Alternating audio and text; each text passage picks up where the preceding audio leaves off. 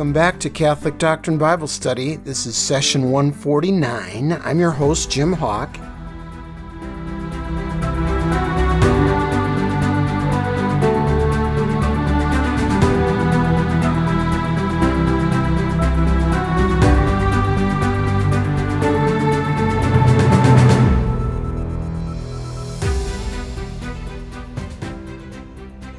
And in this session, we will look at chapter 16 of Genesis and on.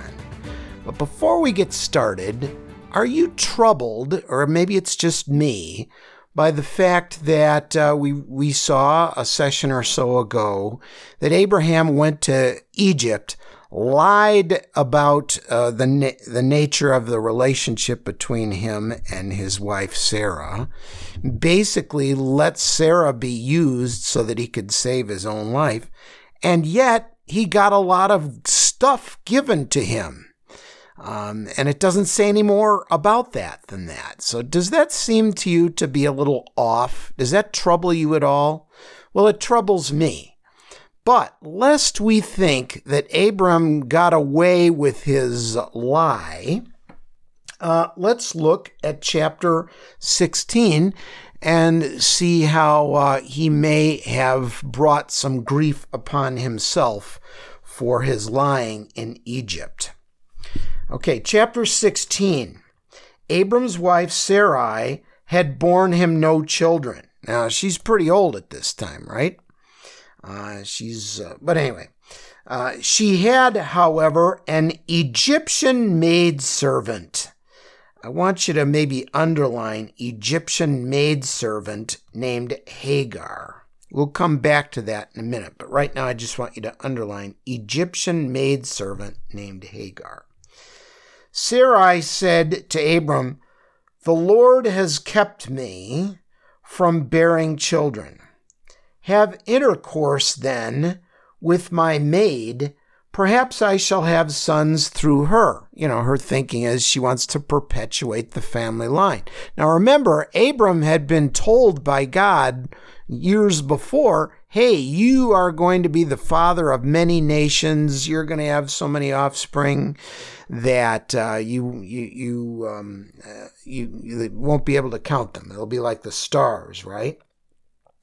So she's she Sarah wants to help God out a little bit. It's like, okay, I know about this promise, but hey, I'm really old and this this is this kind of defies logic that someone of my age would be able to conceive a child. So I'll just have uh, Abram impregnate this Egyptian maidservant.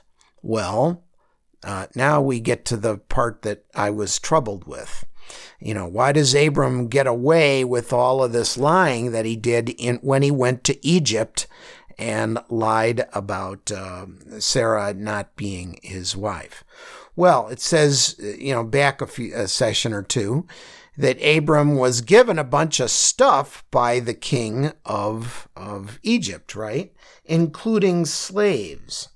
So this Hagar was given to Abram by the Pharaoh, right? The, the king of, uh, of Egypt at that time. And this is who he is going to bed. Now you're going to think, well, that's still not much of a punishment because Sarai is quite old. Um, and Sarai says to Abraham, you know, I want you to impregnate this lady who's this, this girl who's probably, you know what, 40, 50 years younger than I am. So Abram says, okay, well, I guess a man's got to do what, what a man's got to do. I'm, I'm going to do it.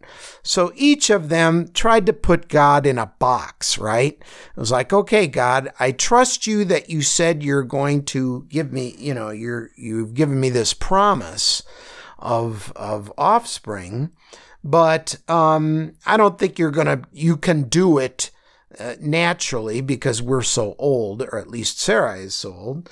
So we'll try to help you out a little bit, God, because we don't think you can do it, or maybe at least they didn't trust that he would do it that way. So they're going to help out. So um, don't put God in a box, right? God can do anything he wants. You know, they're called miracles and they happen every day. We don't always call them miracles. But uh, in my mind, it's a miracle that you, you can wake up every day. Uh, just think of all the things that had to come in place for you to wake up today. I mean, you, you didn't have to think about breathing last night, yet you made it through the night. So every day is a miracle. So Abram heeded Sarah's request in verse 3. So look what's happening here. Sarah is saying, I want you to do this because then I will get to raise a son for you. So can you see trouble coming right here? Uh, you know, it is said that too many cooks spoil the soup, right? Now, can you imagine uh, now two women that uh, Abraham Abram at this point is uh, is going to be going to be living with. All right. Uh, so too many cooks spoil the soup, and there's really only room for one uh, adult woman in a household. So those of you that have had to live with in-laws might relate uh, to those sayings. So we're going to see how for 17 years, if you add them up, when we get done with the story of Abraham, for 17 years, Hagar's presence causes a lot of grief between Abram and Sarai. For 17 years, Abraham has to put up with Sarai's blaming him for Hagar. So if you still think there were no consequences for Abram's little junket to Egypt and his lying, think again. Let um, so Sarah decides to help God out so that the covenant will be fulfilled. Now, in fairness to Sarai, God didn't say in his covenant that Sarai would be the biological mother of the son from the covenant promise. And also, in fairness to Sarah, the Code of Hammurabi, which was a you know a, pagan yet uh, popular code at the time that all this was happening, to be sure, not an Israelite code, allowed for the use of servants, female servants, uh, to serve as surrogate uh, um, uh, mothers, if you will, to continue a bloodline. And as we see in verse 3, it had been 10 years since God first promised to make Abram a great nation. It uh, says, uh, yeah, Abraham, Abram had lived 10 years in the land of Canaan. His wife Sarai took his maid, took her maid Hagar the Egyptian and gave her to her husband Abram to be his concubine. Um, now, what happens? Again, you can only have one adult woman in a house for things to go well, right? Verse 4 He had intercourse with her and she became pregnant. When she became aware of her pregnancy, uh, this is when Hagar became aware of her pregnancy, she looked on her mistress with disdain. You know, you could just picture it's like, hey, I'm the one who's bringing the kid into the world. You're just an old lady, right? And so Sarai recognizes this disdain in verse 5, and who does she blame for it? Uh, you know, just like Adam and Eve and all that other things. You, you can't just take blame on for things that you do yourself. You have to find somebody else to blame, right? That's sadly, that's human nature. So, verse 5, it's almost comical. So Sarai said to Abram, You are responsible for this outrage against me. I might even underline that just and put uh, must blame someone else. Because whose idea was it? It was Sarai's idea to bring this to for Abram to sleep with her in the first place to continue the uh, or you know to begin the um, you know the the uh, family line, right? So I myself gave my maid to your embrace, but ever since she became aware of her pregnancy, she has been looking at me with disdain. May the Lord decide between you and me. So now that, you know, Abram's going to have to listen to this for 17 years. Okay. We'll see that by the time we're done with the story of uh, Abram. Okay. Um, so, um, anyway, Abraham told Sarah, Your maid is in your power, because she worked for Sarai. Do to her whatever you please. Sarai then abused her so much that Hagar ran away from her. So these people are not perfect, right? Sarai abused her her employee, if you will. The employee wasn't good to Sarai. Abram Abram decided to father a child this other way. Um, and so uh, Hagar runs away. But it says in verse 7 the Lord's messenger found her by a spring in the wilderness, the spring on the road to Shur, S H U R. And he asked Hagar, Maid, where are you coming from? Where are you going? She answered, I'm running away from my mistress Sarai. And then the Lord promised her in verse 10, I will make your descendants so numerous that they will be too many to count.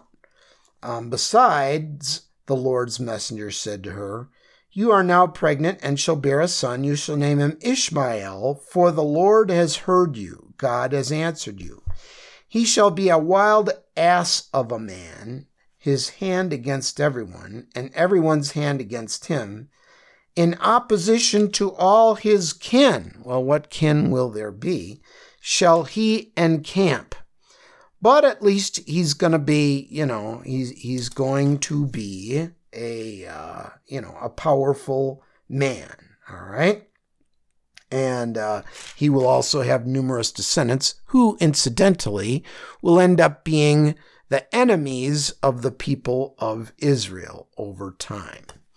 And it says, uh, after she gave him the uh, birth, in verse 16, Abram was 86 years old when Hagar bore him Ishmael. So that would have made Sarai 76 years old. She's 10 years younger, right? So now, uh, you know, did Abraham's got to listen to this griping between his wife and servant for 17 years. Okay, so did was that a little payback for his lying episode? I would submit yes. Uh, nobody likes to hear uh, a griping wife for, you know, at any time, much less for 17 years. Okay, now we get to chapter 17, where we are introduced to this covenant of circumcision. Now, circumcision was, in the Old Testament way, the way to say, hey, I am part of the family of God, right? Now, in the New Testament, in the New Covenant, what is that? Uh, it is baptism, right? Circumcision kind of prefigures uh, baptism. Um, in circumcision, um, you probably know what that is, but in case you don't, it is the removal of the foreskin of the male organ. So uh, it has been said by many that this shows that you are choosing not the way of flesh, hence what's being cut off, but the way of the Lord. Okay, that that's uh, one explanation for it. But it's a physical sign. You have to do something. So there are Christians who say, ah, baptism is a mere symbol. Okay, and yet we will see that God's pretty serious about this. It's like, I want you to do something to show that you are uh, you know, part of my family, something that sets you apart from others. Okay. And it's not merely a symbol. Uh, baptism gives us graces, as we've spoke, spoke about many times in the, in the New Testament. So at this time, we see a name change. Um, God says, No longer shall you be called Abram, your name shall be Abraham. That is in verse 4 of chapter 7. Okay. Now, there's only three times in the Bible that God changes somebody's name, and this is the first one Abram's changed, his name is changed to Abraham, which means the father of many nations. Okay. Not just the uh, people of, of Israel, but um, also the, the father of, you know, the Muslim nations as well, right? Okay. Um, so the father of many nations. We'll see the second uh, change of names when we get to Jacob. And the last time is when we see Simon Peter's name changed to Peter. But spoiler alert, each time God changes somebody's name, it's a change in status. It is God saying, You are going to be the leader of my people. Okay?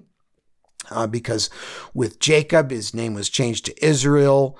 Okay, and he's going to be the leader of God's people of Israel, right? And with Simon Peter in uh, Matthew chapter 16, God says, Okay, you are now Peter, the rock, and on this rock I will build my church. Okay.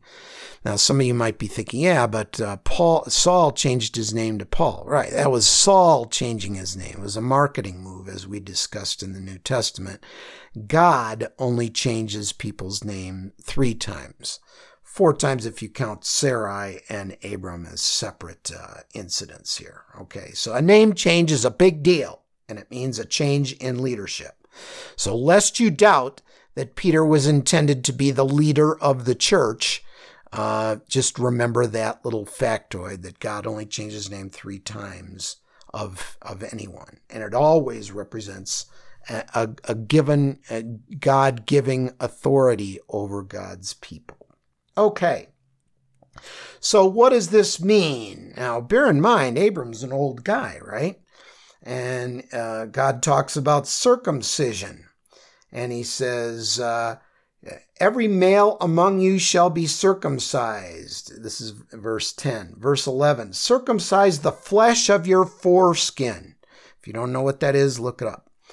Uh, and that shall be the mark of the covenant between you and me. So it's a physical thing, a mark, just like a baptismal oil um, and and uh, the you know the christening is a mark of a covenant between God and us in the new covenant. Throughout the ages, every male among you, when he is eight days old, an infant, uh, shall be circumcised, including the houseborn slaves, etc. Um, and then in verse 15, as for your wife Sarai, who by the way is now 76 years old, do not call her Sarai, uh, her, excuse me, yeah, right. She's 76. Her name shall be Sarah, which means princess. So anybody out there is Sarah, named Sarah, you're a princess. I will bless her and I will give you a son by her. So God is saying, all right, no more of this putting me in a box. I'm going to just declare, um, since you might not have picked up on it the first time, she is going to be the mother. And, uh, you know, Abram, Abram's an old guy and she's an old lady. So, verse 17 Abram prostrated himself and laughed. And he said, Can a child be born to a man who is a hundred years old? Or can Sarah give birth at 90? You know, they're both pretty old. They're not, not 100 yet. Or maybe they are. You know, it's they're older than 86. We don't know the time that has lapsed. Uh, well, actually, we do because this happens when, at the beginning of chapter 17, it says Abram was 99 years old. Okay. Now, was he actually 99 years old or 100 years old? That's not the point, is it? Um, but it could be. Maybe the point is God can do anything he wants, so be open to miracles. Maybe that's what one of the things we are to uh, to learn from this. And and God talks again about the covenant and um, you know I will maintain my covenant with him as an everlasting pact. And so uh, Abraham uh, and his son Ishmael in verse 26 were circumcised. So even Ishmael, who is not part of that covenant, um, are are actually circumcised. Well, now we're going to see in chapter 18, Abram has a visitor and he treats them very kindly. I won't read you the whole story in the interest of time, but um, they in turn say, Hey, next year Sarai will have a son. And Sarai kind of laughs about this uh, in verse what, 13 or 14. But this little story of Abraham's visitors, it's, it's kind of a, you know, there's not a lot happening there. It's just that Abram is very kind to them. And uh, so at the beginning of chapter 18, I want you to write in your margins Hebrews 13, verse 2. Uh, he's very kind to these these, and uh, they these are you know we we will find if you read this they're actually angels. Okay, but in Hebrews chapter 13 verse 2, which I want you to write in your margins next to chapter 18, it says, "Do not forget to entertain strangers, for by doing so." Some people have been entertaining angels without knowing it. Okay. And uh, my thought on that is when you meet a stranger, you are meeting Christ in a sense of the word. There is, there is Christ in all of us, in the homeless, in people we don't get along with politically, etc. And so we are to be nice to everyone because they are an image of Christ. We are all brothers and sisters. And so how you treat other people is a measure of how you feel about God. Well, we're out of time, so let's close in prayer. In the name of the Father, and the Son, and the Holy Spirit. Uh, Lord, thank you for the covenant that you make with Abram. Uh, and and for the covenant that you made with us through the promise that uh, uh, that we have at baptism, that we are part of your family, and that you welcome us, and we thank you. Uh, help us to not put you in a box as Abraham and Sarah perhaps did at the beginning of uh, chapter 16, and trust that you will provide uh, the, the way and the grace for us to follow your plan. We ask this in the name of the Father, and the Son, and the Holy Spirit. Amen.